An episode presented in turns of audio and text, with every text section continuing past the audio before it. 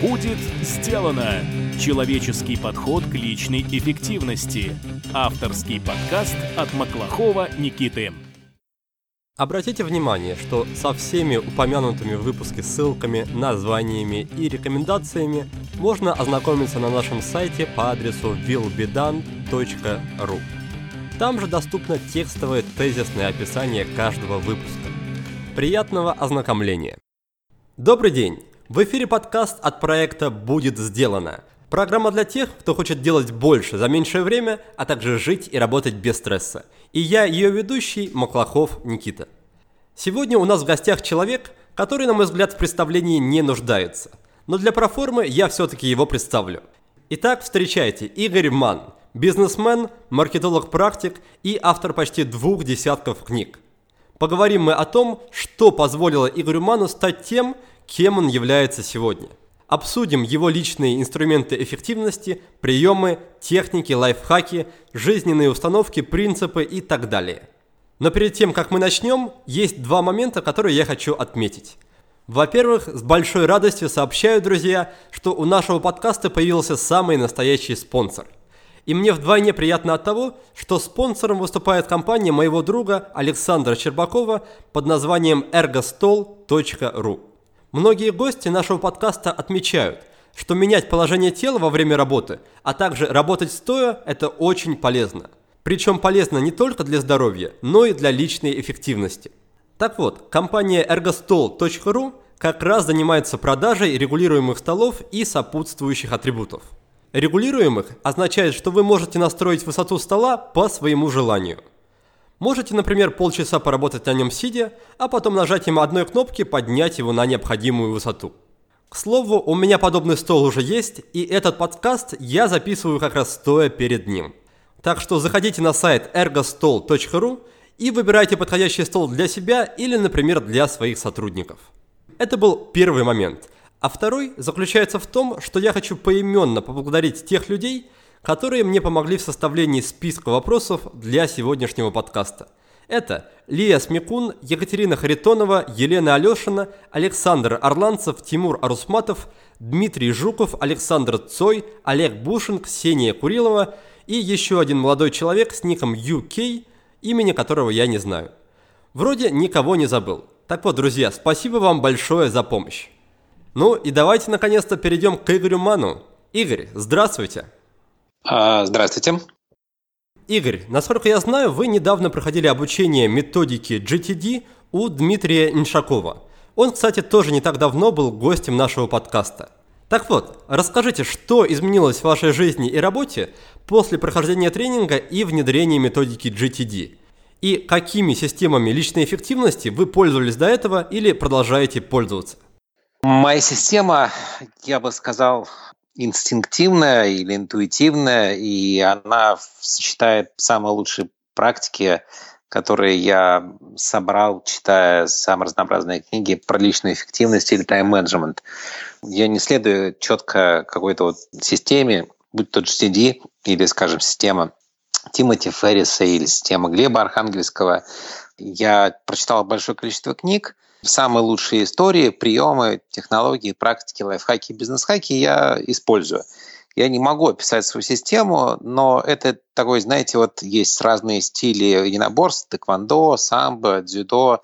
По сути, такой смешанный, смешанный стиль, собравший в себе самые лучшие ударные техники, э, разрешенные приемы, там, удар руками, ногами, не знаю, удушение и, и так далее.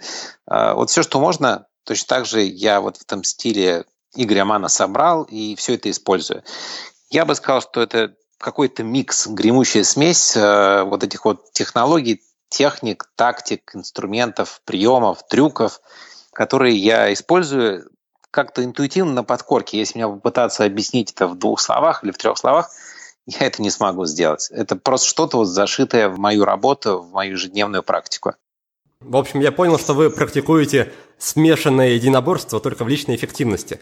Но, возможно, вы можете выделить какие-то ключевые элементы или хотя бы какие-то техники, ну, например, 2, 3, 4 штуки, которые просто вам ближе всего и которые вы используете сами наиболее часто. Первое, я бы сказал, что ты должен попасть в такт с биоритмами.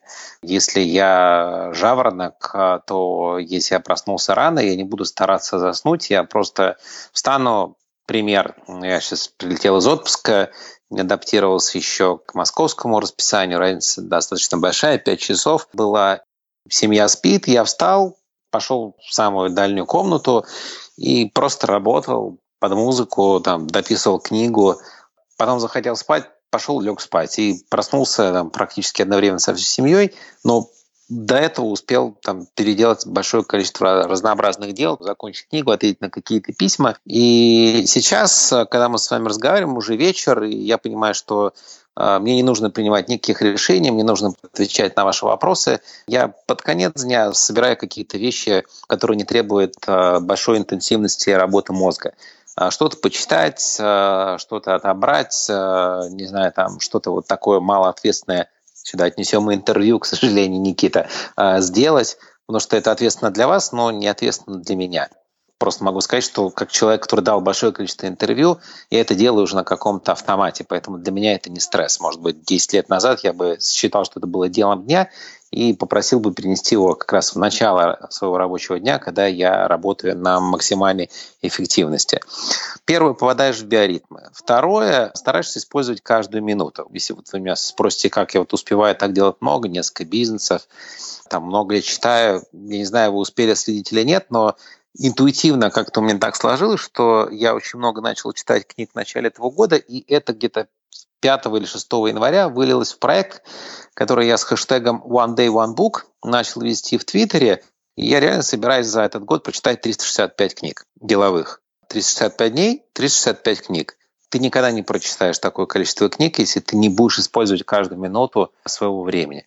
Для этого ты должен понимать, что, простите меня за это, за такие детали, ты идешь в туалет, там должна лежать книга ты стоишь где-то в очереди, тебя возникла какая-то заминка, пауза, достал iPod и iPad или начал читать э, электронную книгу или достал там припасенную книгу.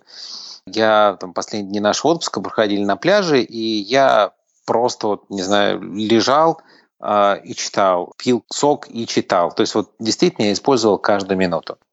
Третий совет, э, он как раз относится к тому, о чем я уже говорил. Попытайтесь собрать лучшие э, технологии, советы, э, их называют лайфхаки, и попытаться применять и использовать именно те, которые вам аутентичны, которые подходят именно вам. Я написал две книжки в соавторстве «Лайфхак на каждый день» и «Бизнес-хак на каждый день». Это как раз книги, в которых собрано большое количество советов полезных, которые вы можете применить по жизни или по бизнесу, и которые вашу жизнь и ваш бизнес сделают проще. Система, конечно, вещь хорошая, но это как скелет. А если на этот скелет насаживать мясо в виде различных лайфхаков, бизнес-хаков, советов, секретов, трюков, а, это значительно упрощает а, твою жизнь. Во втором вопросе я хотел спросить вас о таком моменте. В одном из ваших выступлений я слышал, что вы любите чередовать периоды такой мощной творческой рабочей активности с периодами тотального ну, можно сказать, грубо, овощного отдыха. Вот. И если не ошибаюсь, вы в качестве примера тогда приводили, что как-то 4 дня подряд смотрели сериалы, буквально без перерыва, а потом сели и также за 4 дня без перерыва написали целую книгу. Так вот, вопрос в том, расскажите, как часто вы практикуете такой подход? Является он для вас чем-то таким привычным, стандартным и рабочим? Или это скорее инструмент исключения для тех случаев, когда нужно сделать просто небольшой проект, в который можно погрузиться на короткое время?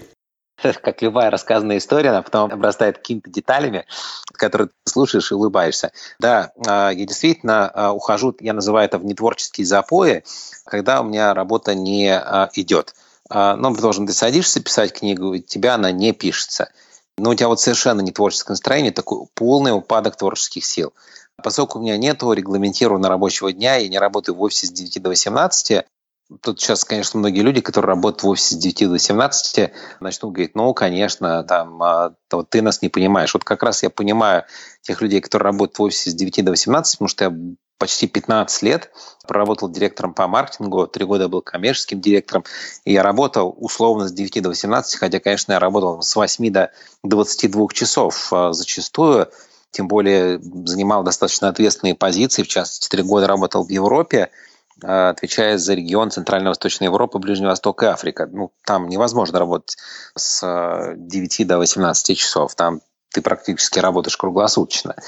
Так вот, поскольку я не работаю в офисе с 9 до 18, я работаю и в субботу, и в воскресенье, я работаю днем, утром, вечером, ночью, если вдруг мне это нужно.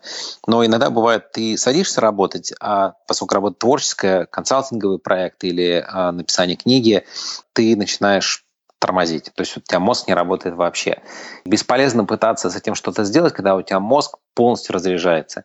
Я его заряжаю вот именно таким экзотическим способом, про который вы сейчас рассказывали. Я ухожу в нетворческий запой, я просто тупо начинаю смотреть фильм за фильмом, сериал за сериалом или там серия за серией сериала до тех пор, пока мне не становится стыдно. И мозгу становится стыдно. Он очень быстро восстанавливается, заряжается и говорит, все, хозяин, извини, пожалуйста, я тебя подвел, сейчас я включаюсь снова, давай мы с тобой будем творить великие дела. А для меня эта технология работает, и если она будет работать для кого-то из слушателей подкаста, я буду очень рад. Вы, кстати, как раз упомянули такой момент, касательно которого я хотел задать следующий вопрос. Вы сказали, что рано или поздно становится стыдно. Может быть, подскажете, что делать тем людям, которые вообще не могут себе разрешить отдыхать. То есть, как только они садятся вместо работы смотреть, допустим, фильм или сериалы, даже когда работа не идет, им сразу становится стыдно, и получается, что они и не работают, и от отдыха удовольствия не могут получить. Так вот, как вы себе разрешаете отдыхать? Я себя заставляю отдохнуть. Ну, то есть я понимаю, что что хуже, когда ты сидишь напротив компьютера, и у тебя пальцы по клавиатуре не бегают, и мозг не работает, не включается, и у тебя строчка за строчкой не выходит, а, или ты сидишь а, напротив а, какого-нибудь фильма и занимаешься самоестом, что семья голодная, мозг не работает, деньги не зарабатываешь. Ну, просто человеческий организм, он так устроен, что нам периодически приходится разряжаться – и нужно время, чтобы зарядиться. Большинству людей есть, конечно, совершенно железные люди. Я знаю людей с какой-то невероятной энергией, которые занимаются Ironman, бегают марафоны. И при этом невероятно эффективны, но их эффективность как раз заключается в том, что они умеют переключиться с умственной на физическую работу.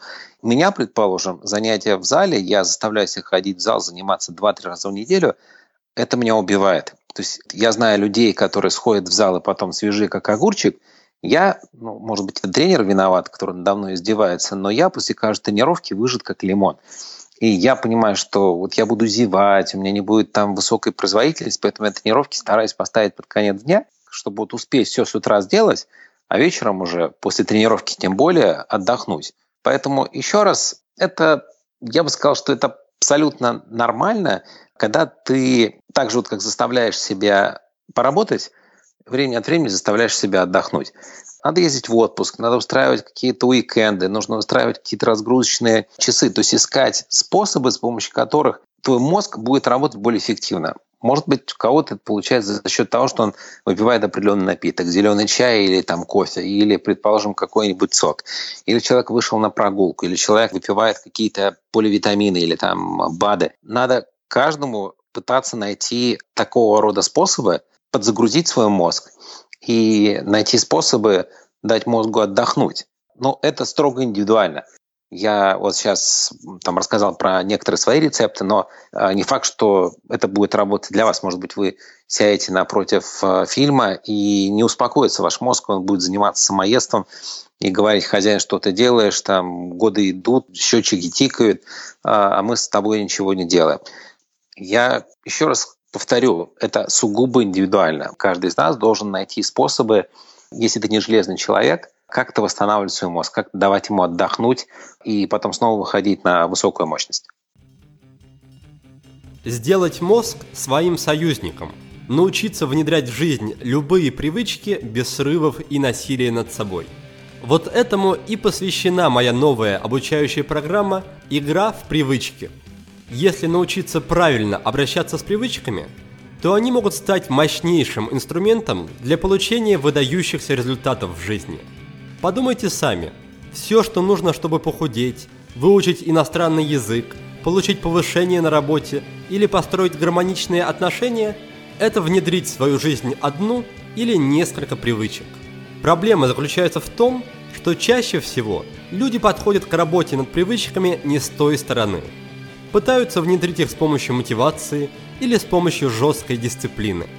И каждый раз это заканчивается одинаково – срывом. Но есть и другой подход – без ежовых рукавиц и без насилия над собой. И что самое приятное, этот подход дает гарантированные результаты. Любая привычка встраивается в жизнь легко и безболезненно. Если вы хотите освоить такой подход, если вам интересно получить технологию для внедрения абсолютно любой привычки, то добро пожаловать в игру – более подробная информация есть на нашем сайте willbedone.ru Игорь, вот вы упомянули, что занятия спортом вас больше выматывают, чем наполняют. Скажите, какие есть, возможно, практики или просто инструменты, с помощью которых вы, как говорится, заряжаете свои батарейки? То есть, что вам позволяет восстанавливаться в течение дня? Мы говорим об идеальном рабочем дне или мы говорим об идеальном выходном дне? А, скорее рабочим, когда нужно вот именно перезарядиться и краткосрочно вобрать в себя немного энергии. Ну, то есть, если я правильно услышал ваш, э, Никита, вопрос, э, что можно сделать, чтобы на протяжении дня максимально поддерживать высокую работоспособность? Именно. Ну, во-первых, нужно выспаться. Если вы не железные, еще раз говорю, наверное, большинство наших слушателей не железные люди, так же, как и я, нужно выспаться. Для кого-то достаточно 7 часов, как для меня – я могу и после 6 часов сна находиться в достаточно хорошей интеллектуальной форме, но меньше, вот все, я уже понимаю, что я работаю на пределе или просто ну, вообще не, никакой. Второе. Должны быть какие-то определенные утренние ритуалы, которые позволяют вам включиться в самые правильные вещи. Ну, предположим, я очень люблю вычленять три самых важных дела, которые я должен сделать с утра, чтобы как бы создалось впечатление того, что сделал, и как бы такой рабочий настрой создан, работа пошла, сделал одну вещь, сделал вторую вещь, сделал третью, а потом на автомате сделал там, не знаю, четвертую, уже очень важную для себя вещь. То есть очень важно правильно э, сформировать свое расписание. Проблема с моим расписанием заключается в том, что у меня несколько режимов работы. Первый режим работы – я на выезде. Я на консалтинге или я на выступлении – в этот день я практически завишу либо от клиента, либо от организатора своего семинара. Я знаю, что это такой тяжелый день. Семинар начинается в 10, работа консалтинговая в 9. Ну, давайте предположим, это семинар. Ты встаешь в 7 утра, и у тебя есть 3 часа до начала семинара, чтобы успеть сделать какие-то вещи. Там сходить в фитнес-зал, позавтракать, привести себя в форму, повторить еще раз, там, не знаю, слайды, ответить на электронную почту – я обычно в этот день ничего крупного не планирую, потому что я знаю, что в 10 я встану за трибуну, а в 6 я закончу, потом будет встреча с VIP-клиентами, потом будет встреча с провайдером, и, собственно, я выжат как лимон, еще час, э, там полтора-два, это максимум, чтобы почитать кино, посмотреть, и просто лечь спать, выспаться, восстановиться. Это вот самый нелюбимый мой формат рабочего дня. Другой – это тогда, когда ты находишься дома, и ты из дома не выходишь, и ты просто планируешь свое расписание так, чтобы успеть сделать максимальное количество дел в течение рабочего дня. У тебя есть домашний кабинет, у тебя есть домашнее рабочее место. Я обычно хожу по квартире и чередую разные места.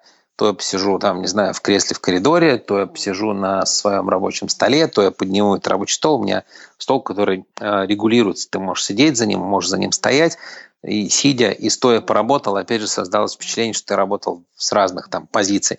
То ты уполз на кухню, то ты переполз в кровать и сел там, не знаю, там поработал с компьютером на коленях. То есть вот я люблю двигаться по квартире, у меня есть какие-то такие места силы, где по-разному работается.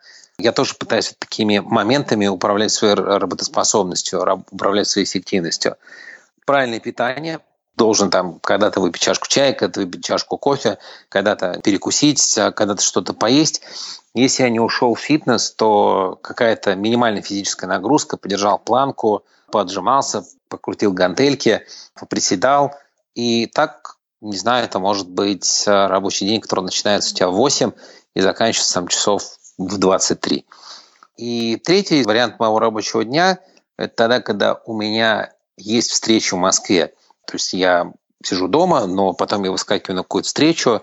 Если эта встреча моя, то есть я ее назначаю с кем-то, то это всегда шаговая доступность от дома.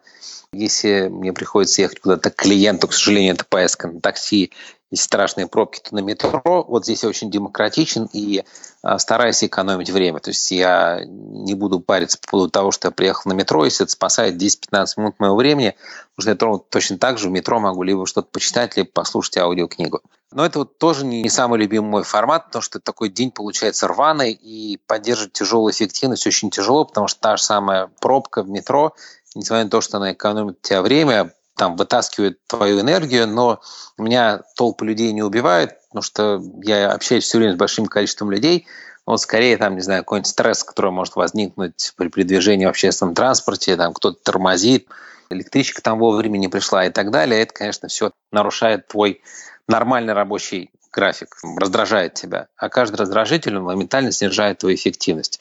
Поэтому, повторюсь, самый мой любимый формат дня – это когда я дома, работаю, я могу отключить мобильный телефон, отключить электронную почту и сфокусироваться на каких-то проектах. Писание книги, создание какой-нибудь презентации или что-нибудь еще творческое. Поэтому вот как такового идеального дня, который может быть белого воротничка, работающего 5 дней в неделю с 9 до 18, у меня нет. У меня разные дни, я их по-разному проживаю. И я каждый раз пытаюсь его заранее спланировать так, чтобы он был максимально эффективный. Круто, спасибо большое за подробный такой ответ. И, к слову, как раз вопрос по поводу вашего распорядка дня был самым частым вопросом, который предлагали мне задать вам подписчики. То есть я еще даже его не задал, вы уже на него ответили. Но тут надо еще раз, Никита, сказать, что день на день не приходится. Предположим, сегодня воскресенье, и традиционно воскресенье день отдыха для большинства людей, но чтобы вы понимали, вот сегодня как раз день, когда я стал в 5 часов утра, я работал где-то часа два, мне редактор прислала рукопись моей книги, я должен был ее вот сейчас после разговора с вами, у меня как раз финальный звонок по книге с редактором, я должен был обязательно отправить ей правки по книге. Я два часа поработал с книгой, сделал примерно 70%, потом понял, что я хочу доспать, я пошел, еще час подремал, потом мы встали, позавтракали с семьей, и потом я снова сел за компьютер, и я работал где-то с 10 часов до двух, я думаю, потом ушли там на семейный обед, вернулись в 4, а семья пошла заниматься шопингом, я сел опять за компьютер, добил книжку, отправил ее редактору, а вот сейчас интервью с вами, и с 8 до 9 у меня разговор с редактором, и потом я должен еще буду поработать с почтой, потому что я ужасно не люблю, когда я это еще один из а, таких принципов а, максимальной эффективности, когда я ложусь не с пустым инбоксом. Поэтому мне очень важно там разгрести почту, которая мне пришла за сегодняшний день. А многие мои партнеры работают в воскресенье, поэтому и клиенты пишут в воскресенье. Поэтому мне нужно что-то добить электронную почту, и у меня будет какое-то количество времени, чтобы вот соответствовать с экспериментом One Day а, One Book начать читать еще одну книгу, потому что, несмотря на то, что еду с опережением графика. Я вот сейчас буквально сделал твит, что за две недели я прочитал 20 книг. То есть пока у меня идет такое опережение, но дальше начинаются рабочие будни, отпуск закончился, и, конечно, читать одну книгу в день а с напряженным рабочим графиком будет крайне тяжело.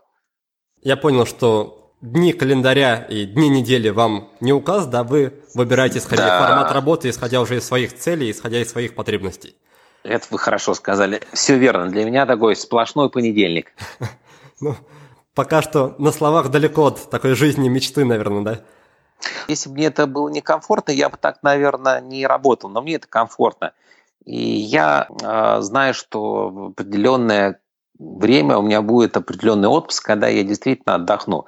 Для меня отпуск это тогда, когда я уезжаю из Москвы. Даже вот переезд из Москвы на дачу – где более комфортные условия для проживания, больше квадратных метров, э, вокруг природа, но не дает мне отдохнуть. Я опять точно так же сажусь на компьютер, неважно, это сделано на веранде, там в беседке или, не знаю, в гамаке, но я ровно то же самое буду работать. Я буду читать, я буду что-то писать. Отпуск – это тогда, когда я оставляю компьютер и уезжаю куда-нибудь из Москвы. Это может быть Питер, там может быть Казань, там может быть Нижний Новгород, это может быть за граница. Вот это начинается действительно отдых для мозга. Вот такая полная смена обстановки. Не Москва, не, не Московская область, не дача. Дорогой мой слушатель, я очень благодарен тебе, что ты проводишь время в обществе меня и моих гостей. На подготовку каждого выпуска мы тратим десятки часов. И я хочу, чтобы ты знал, что затратив всего лишь 2-3 минуты, ты можешь внести огромную лепту в развитие этого подкаста. Способов для этого существует множество – Оставь отзыв о подкасте на iTunes. Расскажи про подкаст своим друзьям в социальных сетях или в реальной жизни. Подпишись на нашу рассылку на сайте willbedan.ru. Поддержи подкаст материально. Или просто напиши мне личное сообщение в соцсетях. Твоя поддержка – это топливо, на котором работает двигатель нашего подкаста. Каждый отзыв, каждая ссылка, каждое доброе слово заряжают нас на движение дальше. Поделись же ими попробую подвести резюме того, что мы уже обсудили, а вы, пожалуйста, следите, что я ничего не перепутал. Вначале мы говорили о том, какую систему эффективности использует Игорь Ман в своей жизни. И выяснили, что как таковой системы конкретно нет, есть скорее набор инструментов, смесь самых лучших техник из различных систем. И если говорить конкретно, то Игорь перечислил следующие инструменты. Во-первых, это изучать, исследовать своим биоритмом. Если вы жаворонок, как в случае с Игорем, то можно встать с утра пораньше, пока все спят, сделать какую-то ключевую работу, и на вечер стараться не оставлять каких-то супер важных дел, потому что вечером обычно уже запас мозговой энергии, он на исходе. Дальше второй был совет – это стараться использовать каждую свободную минуту в течение дня. И здесь мне на ум приходят наши беседы с Еленой Клишиной и Андреем Поментуном. Они приводили очень интересную аналогию, сравнивали день с губкой, что в каждом дне есть такие моменты, которые люди обычно не замечают. Таких моментов очень много, и такие моменты можно использовать как раз очень эффективно, например, для чтения книг, как в примере Игоря, или для практики каких-то полезных привычек, допустим, в вашем случае. Это был второй совет, вторая рекомендация. И Третья по счету рекомендация – это собирать как раз лайфхаки, собирать лучшие практики из разных источников. Можно для этого, например, изучить две книги, которые написал Игорь Ман в соавторстве с другими людьми. Одна называется «Лайфхаки на каждый день», и другая называется «Бизнес-хаки на каждый день». Это как раз такие подборки небольших практичных рекомендаций, которые можно прочитать и сразу же попробовать применить. После этого мы поговорили о том, как отдыхать, как позволять себе отдых и не стыдить себя во время отдыха. Здесь Игорь использует интересную такую штуку, которую он называет нетворческими запоями – он практикует ее в тех случаях, когда у него не идет какая-то творческая работа, и он понимает, что заставлять себя бессмысленно, что никакие супер крутые идеи в таком состоянии не придут. Поэтому он включает, допустим, фильмы или сериалы и смотрит их один за другим, пока просто не почувствует, что все, что уже не может просто так сидеть и хочется пойти поработать, и после этого садиться, и обычно работа с этого момента уже спорится. Второй момент для тех, кто не умеет отдыхать, не может дать себе право на отдых, Игорь рекомендует таким людям заставлять себя отдыхать.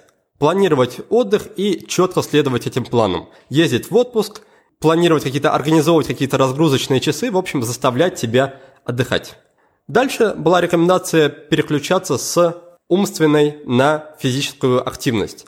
Напомню, что, друзья, если вы слушали наш довольно уже старый подкаст под номером 10 с Андреем Беловешкиным, когда мы обсуждали принципы личной эффективности в разрезе работы мозга, это был также как раз один из тех советов, которые давал Андрей, и он говорил, что как раз отдых для мозга – это или переключение контекста, о чем также, кстати, говорил Игорь, что он, когда работает дома, пробует разные места, работать в разных комнатах, пробует менять контекст.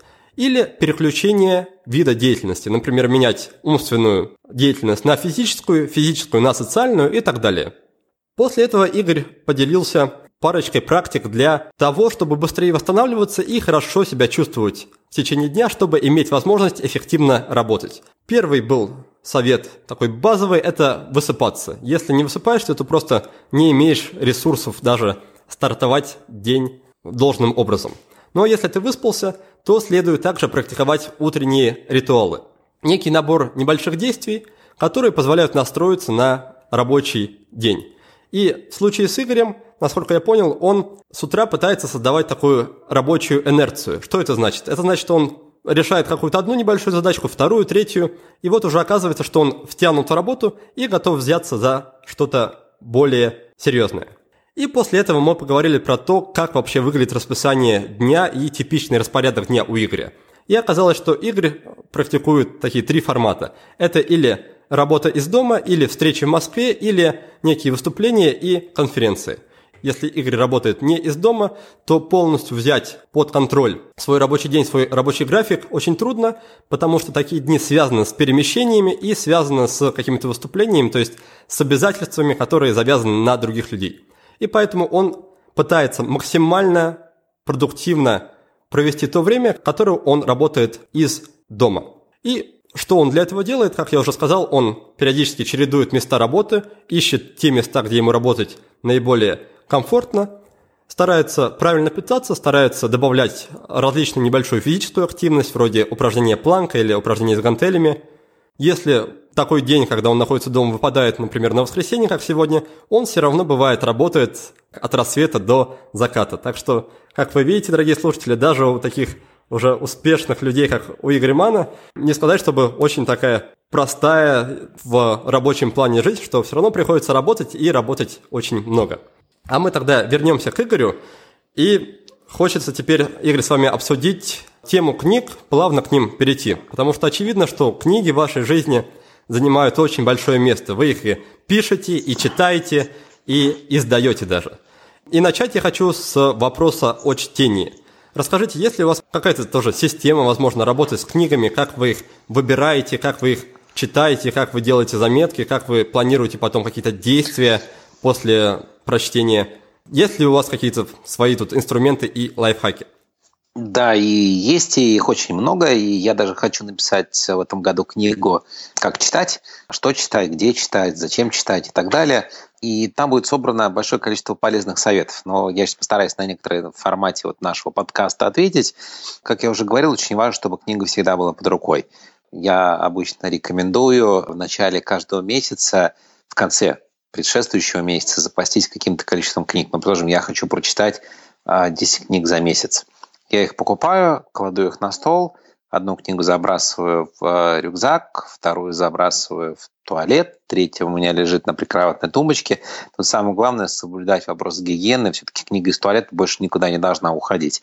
Прочитал и ушла. Ну, то есть э, понятно, что возникает вопрос этики. Даже подарить никому не можешь и не должен.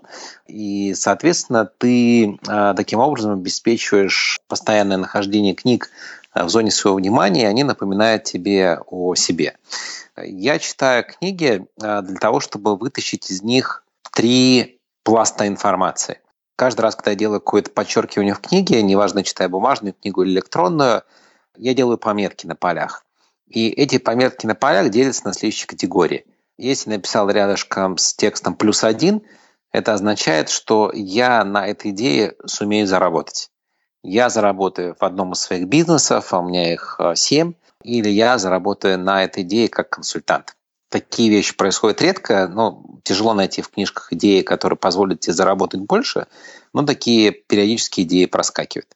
Второе – это восклицательный знак, э, который стоит напротив мысли, которые я обязательно перекину в слайды. Мне очень много приходится выступать. Я за год обычно делаю примерно 100 выступлений в разных форматах. Выступления на конференции, корпоративное выступление, корпоративный семинар или открытый мастер-класс. И понять, что мне нужен очень интересный контент. Много контента дает практика, но я готов увидеть, услышать и принять любую идею интересную у другого автора. И, соответственно, эта история с восклицательным знаком, она обязательно уйдет в какой-нибудь слайд, какие-то слайды в мой материал, про которые буду рассказывать а, своим слушателям. И третье – это просто подчеркивание без плюс один, без а, восклицательного знака. Это просто какой-то интересный материал, который когда-нибудь, как-нибудь может пригодиться. У меня огромное количество ксерокопированных страниц, у меня огромное количество сканированных страниц, у меня огромное количество принтскринов, тех электронных книг, которые читаю, или фотографий, которые сделал с прочитанных книг. Я просто их периодически пролистываю. Бывает так, что то, что раньше тебя не цепануло, может быть классным восклицательным знаком или классным плюс один, то есть позволит тебе где-то что-то как-то больше заработать. То есть еще раз, я читаю книги не для того, чтобы сказать, что я прочитал книгу, я читаю книги для того, чтобы а. заработать больше, б. делать свои выступления еще более полезными и интересными, ну и в. просто расширить свой кругозор поскольку я сказал, что можно читать бумажные книги, электронные книги, у меня наверняка слушатели подкаста сейчас, у них уже крутится э, вопрос на подкорке, каким образом э, я читаю.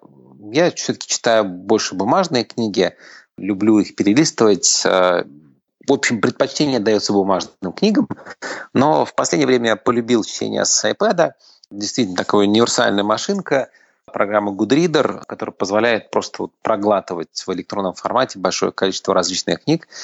Аудиокниги не люблю. Вот аудиокниги, даже если я их слушаю на ускоренной перемотке, гораздо медленнее начитаны спикерами, чем я воспринимаю, когда а, отслеживаю текст а, глазами. Я не знаю, какие еще какие-то могут быть у вас вопросы. Я уже думаю, слишком долго я рассказываю про то, как я работаю с книгами. Еще раз, я обязательно напишу в этом году книгу о том, как читать. Есть вопрос, который я, пожалуй, не могу не задать. Очевидно, что если вы читаете по книге в день, то вы читаете очень быстро. Так вот, вопрос в том, обучались ли вы этому, или это какой-то врожденный навык, или просто вы уже по мере опыта после прочтения тысяч книг сами стали читать очень быстро? Ну, точно не врожденный, потому что после первого класса меня оставили на второй год, потому что я был единственным первоклассником. У нас было 12 первых классов, я учился в Тольятти, это был молодой город, там было очень много первых классов.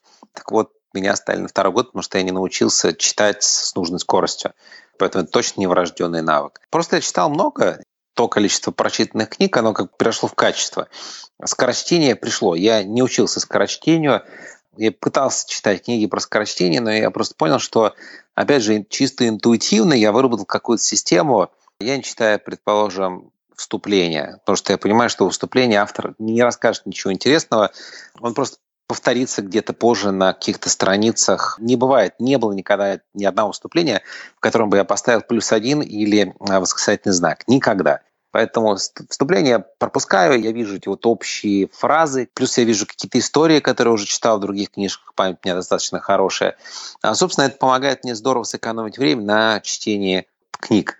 А, это такая, опять же, некая авторская методика сокращения. Когда меня спрашивают, как научиться читать быстро, я говорю, просто начинайте читать больше. Сначала читайте одну книгу в месяц, потом две книги в месяц, потом три, потом четыре.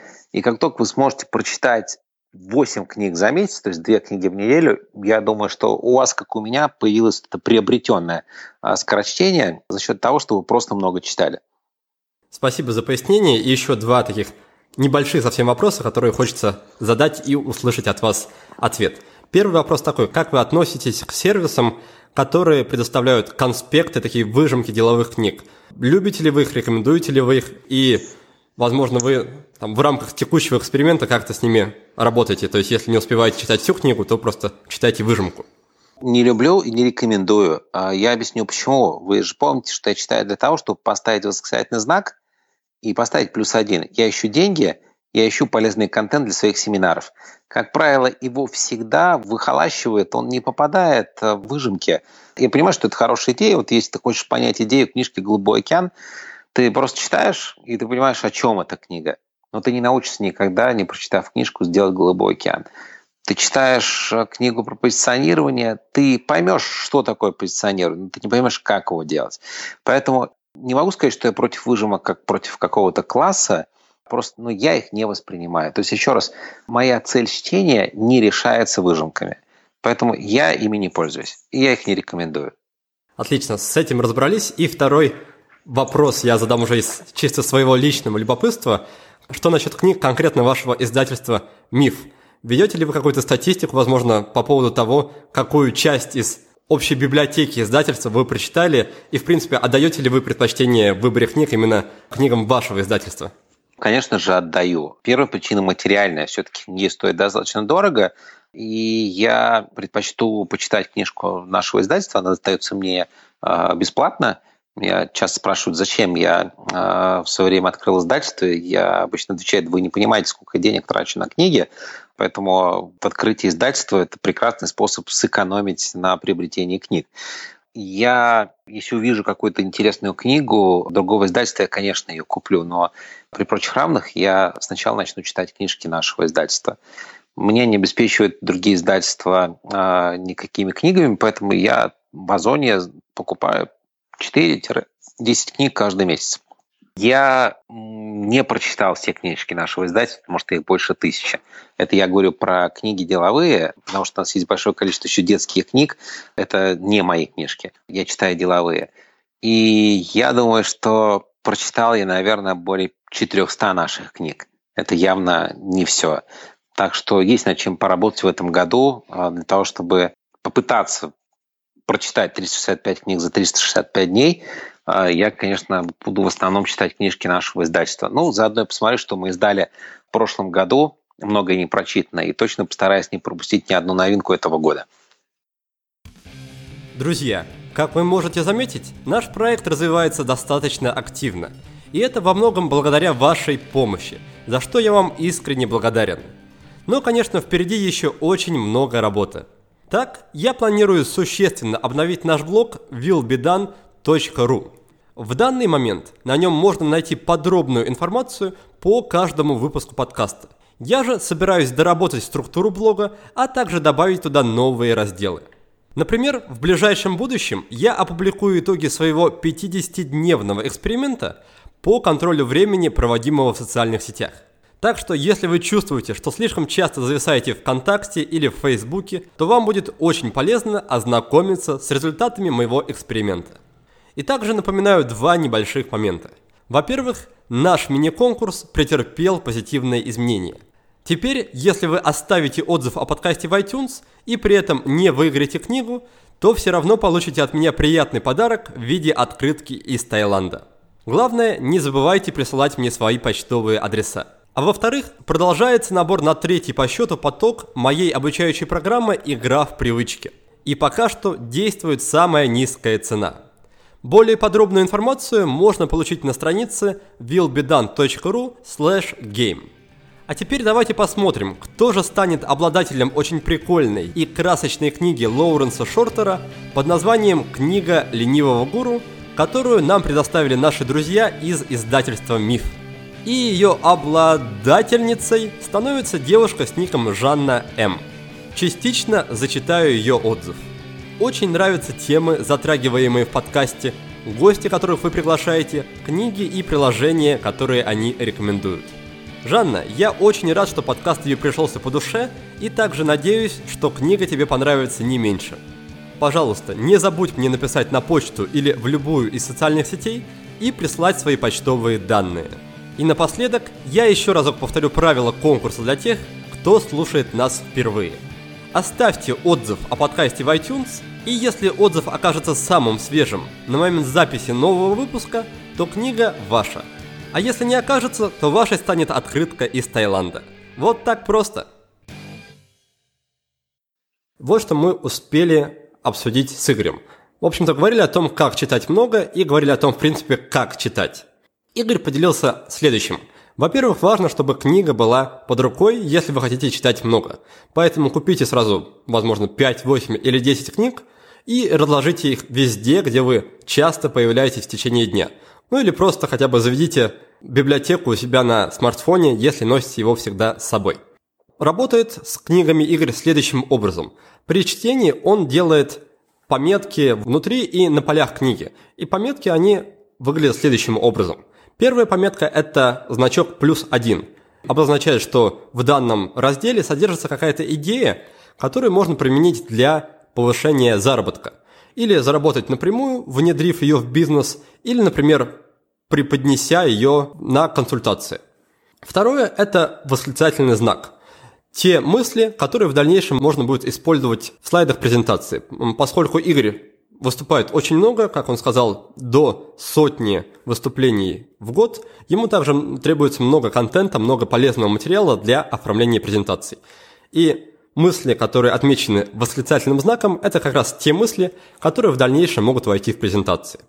Третий тип пометок – это обычные подчеркивания, и они обозначают мысли, которые могут пригодиться в дальнейшем. Ведь бывает так, что при первом чтении у тебя просто нет какой-то или потребности, или какой-то проблемы, которая может быть решена с помощью прочитанного. Но потом, если вернуться к этой книге через некоторое время, то эта подчеркнутая мысль может выстрелить и уже превратиться, например, в плюс один, то есть в идею для заработка. Дальше Игорь объяснил, зачем вообще читать книги, зачем он читает книги. И здесь есть три момента. Это, во-первых, заработать больше, потому что, как мы выяснили, Игорь отмечает те моменты, с помощью которых можно заработать. Во-вторых, это расширить кругозор. И в-третьих, как я тоже уже упомянул, подготовить контент для своих выступлений и презентаций. Мобильными читалками смартфонами Игорь тоже пользуется, и здесь он рекомендует программу под названием Good Reader. Также я узнал, спросил у Игоря, каким образом можно развить высокую скорость чтения, и здесь он ответил, что у него этот навык не врожденный, но при этом он не проходил какого-то классического официального обучения скорочтению. Это тот случай, когда количество переросло в качество. То есть после прочтения уже десятков, сотен и тысяч книг, Игорь просто обнаружил, что читает очень быстро. И поэтому тот совет, который он дал, это начать читать хотя бы что-то, начать читать с одной книги в месяц и постепенно увеличивать количество прочтенных за месяц книг, и тогда рано или поздно вы заметите, что скорость вашего чтения существенно возросла. Есть такой небольшой прием, который также Игорь предложил, это просто стараться отсекать лишнее – если вы понимаете, что во вступлении автор не дает ничего полезного, пропускайте вступление. Если вы понимаете, что есть какие-то блоки, которые вам уже знакомы, тоже не надо их читать. То есть нужно потихоньку отходить от этой привычки, читать от корки до корки, а читать больше исходя из своих целей, которые вы ставите перед этой книгой. Затронули также тему сервисов, которые предоставляют конспекты деловых книг. На этот счет Игорь ответил, что часто в выжимки не попадают какие-то полезные идеи, которые как раз можно в дальнейшем использовать или для заработка, или для помещения их в слайды. Поэтому к таким аспектам и к таким сервисам игры относятся не слишком положительно, сам ими не пользуются и особо их не рекомендуют. Ну и последний совет для тех, кто задумывается о своем будущем, он звучал так, что если вы хотите если вы хотите много читать разных качественных книг и хотите при этом сэкономить, откройте, как Игорь, свое издательство, и нехватки книг у вас точно в жизни не будет.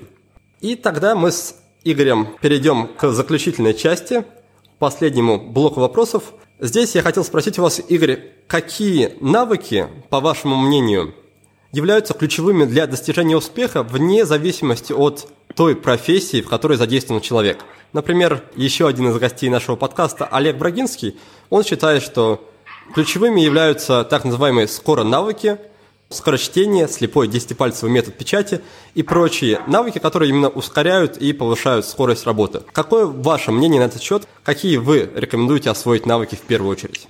Здесь я а, упрощу себе задачу. Я написал книжку, которая называется «Номер один», и в ней перечислено порядка 30 навыков – которые нужны человеку для того, чтобы стать лучшим в том, что он делает, в том, чем он занимается.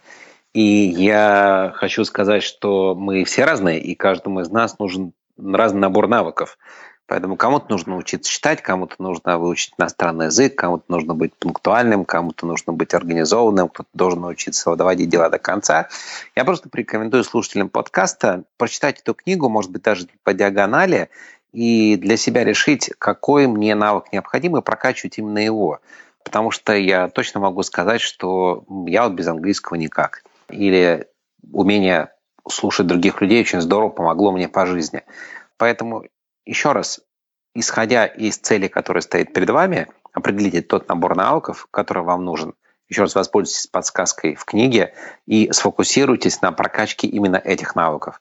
И сто процентов одним из таких навыков будет навык правильного, быстрого, вдумчивого и полезного а, чтения, о котором мы сегодня говорили. Поэтому еще раз, Никита, здесь я буду очень краток. Набор навыков у каждого свой. Самое главное не ошибиться, не взять на себя ненужное и не пропустить то, что тебе жизненно необходимо. Спасибо за краткость, Игорь. Благодаря ей будет возможность спросить что-то еще вас.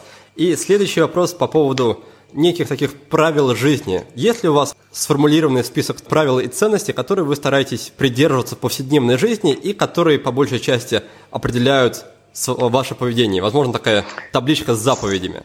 Вот сейчас начинается вопрос, который ужасно нравится мне и ужасно не нравится журналистам, которые берут у меня интервью. Это вопрос, а, а у меня есть ответ в книге. Опять же, если мы возьмем книгу номер один и откроем ее, то мы увидим что я каждому человеку рекомендую создать некие свои правила жизни и руководствоваться этими правилами. Естественно, у меня такие правила есть, а, о них можно прочитать в книге. Не про все правила я рассказываю, потому что есть правила, которые ты держишь при себе, и ты ими не светишь. Но да, конечно, у меня есть такие правила, и я этим правилам стараюсь следовать. Я стараюсь, чтобы эти правила были известны, понятны тем людям, с которыми я работаю, чтобы мы работали в соответствии с этими правилами а, вместе. Так проще работается. мой совет для читателей подкаста – возьмите пару журналов Esquire, посмотрите на правила жизни известных актеров, спортсменов, политических деятелей, писателей и попытайтесь, вдохновленные этими примерами, сделать некий свод правил для себя. А, но они должны быть вам аутентичны, они должны быть родными. А, не «мне нравится, я это заберу», а «мне это нравится, я этим пользуюсь», я тоже такое буду использовать в своей жизни. И, соответственно, появится такая первая версия рабочая, с которой можно будет потом поработать в течение, предположим, полугода и выкристаллизовать какие-то правила, которые можно чуть ли не на камне выбивать, потому что они с вами будут до конца вашей жизни. Жить по правилам гораздо проще и эффективнее, чем без правил. Игорь, извините меня, я честно готовился к нашей с вами беседе, но до книги я не добрался. Обещаю добраться как раз после разговора. И, возможно, со следующим вопросом я угадаю. И вопрос такой. Я знаю, что вы, помимо того, что много очень читаете, также много времени и ресурсов вкладываете в свое развитие и в свое обучение. И у вас даже есть собственный термин для обозначения возврата инвестиций из обучения, да, РОПИ, если не ошибаюсь. Да, вот, все верно. Расскажите, как вы строите свое обучение, хотя бы вкратце, раз у нас уже не так много времени осталось, на какой формат делаете упор? Это онлайн-обучение, личный коучинг или групповые тренинги? И главный вопрос, есть ли у вас какая-то такая общая цель, то есть зачем продолжать постоянное обучение, когда вы и так уже номер один в своей области, и жизнь и так уже, в принципе, хорошо устроена, возможно, на долгие годы вперед даже?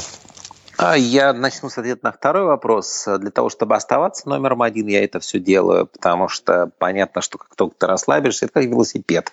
Ты сел на него, ты должен продолжать крутить педали. А вопрос, как ты крутишь педали, я опять же написал в книге номер один про все способы прокачки самого себя. Читатель может про них прочитать там, но я просто хочу сказать, что я попробовал очень многие, и опять же оставил те, которые для меня аутентичны, которые мне больше всего подходят. Это встречи с интересными людьми, и чтение книг. Я могу сказать, что, наверное, это два топовых способа прокачки самого себя. Они подходят мне больше всего.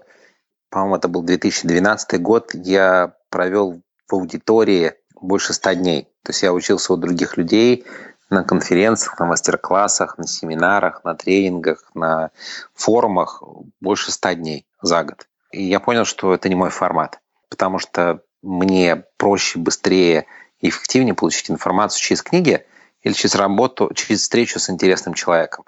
Проблема заключается только в том, что если ты не интересный человек, другому интересному человеку не будет интересно встречаться с тобой. Поэтому старайтесь начинать с книг, старайтесь стать интересным человеком, слушайте подкасты, и так можно прокачать себя. И когда у вас появится что-то свое, вы это свое знание полезное можете менять на полезность со стороны другого человека. Я думаю, это неплохое резюме для нашего разговора бери, а потом начинай отдавать. Меняйся. Да, согласен. И перед тем, как мы попрощаемся, у нас есть классическая рубрика, она совсем короткая, и в ней я спрашиваю гостей рекомендации книги, сервиса и привычки. Возможно, они будут относиться к сфере личной эффективности, возможно, какой-то другой, просто то, что вы, Игорь, можете порекомендовать. Давайте начнем с книги, если вы не против. Из последнего вот, впечатлением книги, от которой я нахожусь достаточно долгое время, это книга «Без жалости к себе» на пределе. А, ну, наверное, давайте посоветуем читателям книжку «На пределе». История этой книжки очень простая. Спецназовец бывший норвежский, ну, где на гражданку, написал книгу про некую Хелвик, адскую неделю, которую они проживают в армии, чтобы получить а, краповый десантный берет. И, собственно, он адаптировал систему под гражданку и рекомендует каждому человеку целеустремленному прожить вот такую одну адскую неделю в своей жизни для того, чтобы потом жизнь казалась медом. Хорошая книга. Что касается сервисов, то из последних сервисов, которые мне понравились, вот я сейчас с этим сервисом достаточно много играю, это Force of Habit, сила привычки – это некий сервис, который позволяет тебе установить определенное количество вещей, которые ты хочешь сделать на регулярной основе, и ты каждый день говоришь, что ты сделал, сколько ты сделал, фиксируешь некую последовательность действий. И третье было что? Привычка, которая просто с вами уже давно, и которая вам очень помогает. Читайте. Читайте, больше читайте хорошие книги. Не ошибетесь, это точно принесет вам очень большую пользу. Здорово. У нас получилось тогда следующее. Книга – это книга Эрика Бертрана Ларсона «На пределе», Сервис – это сервис для учета привычек Force of Habit, и привычка – это привычка читать. Читать много и читать хорошие книги. Тогда на этом мы будем прощаться. Игорь, я очень благодарен вам за ваше время. Желаю вам, чтобы в вашей жизни было еще больше прекрасных книг, написанных, изданных и прочитанных. А вам, мои дорогие слушатели, желаю помнить, что секрет успеха – это вовсе не секрет. Читайте, общайтесь с интересными людьми, становитесь сами интересными людьми и просто-напросто много работайте, и тогда рано или поздно вы обязательно станете номером один в своем деле. Спасибо, что были сегодня с нами. Успехов и до новых встреч. До свидания.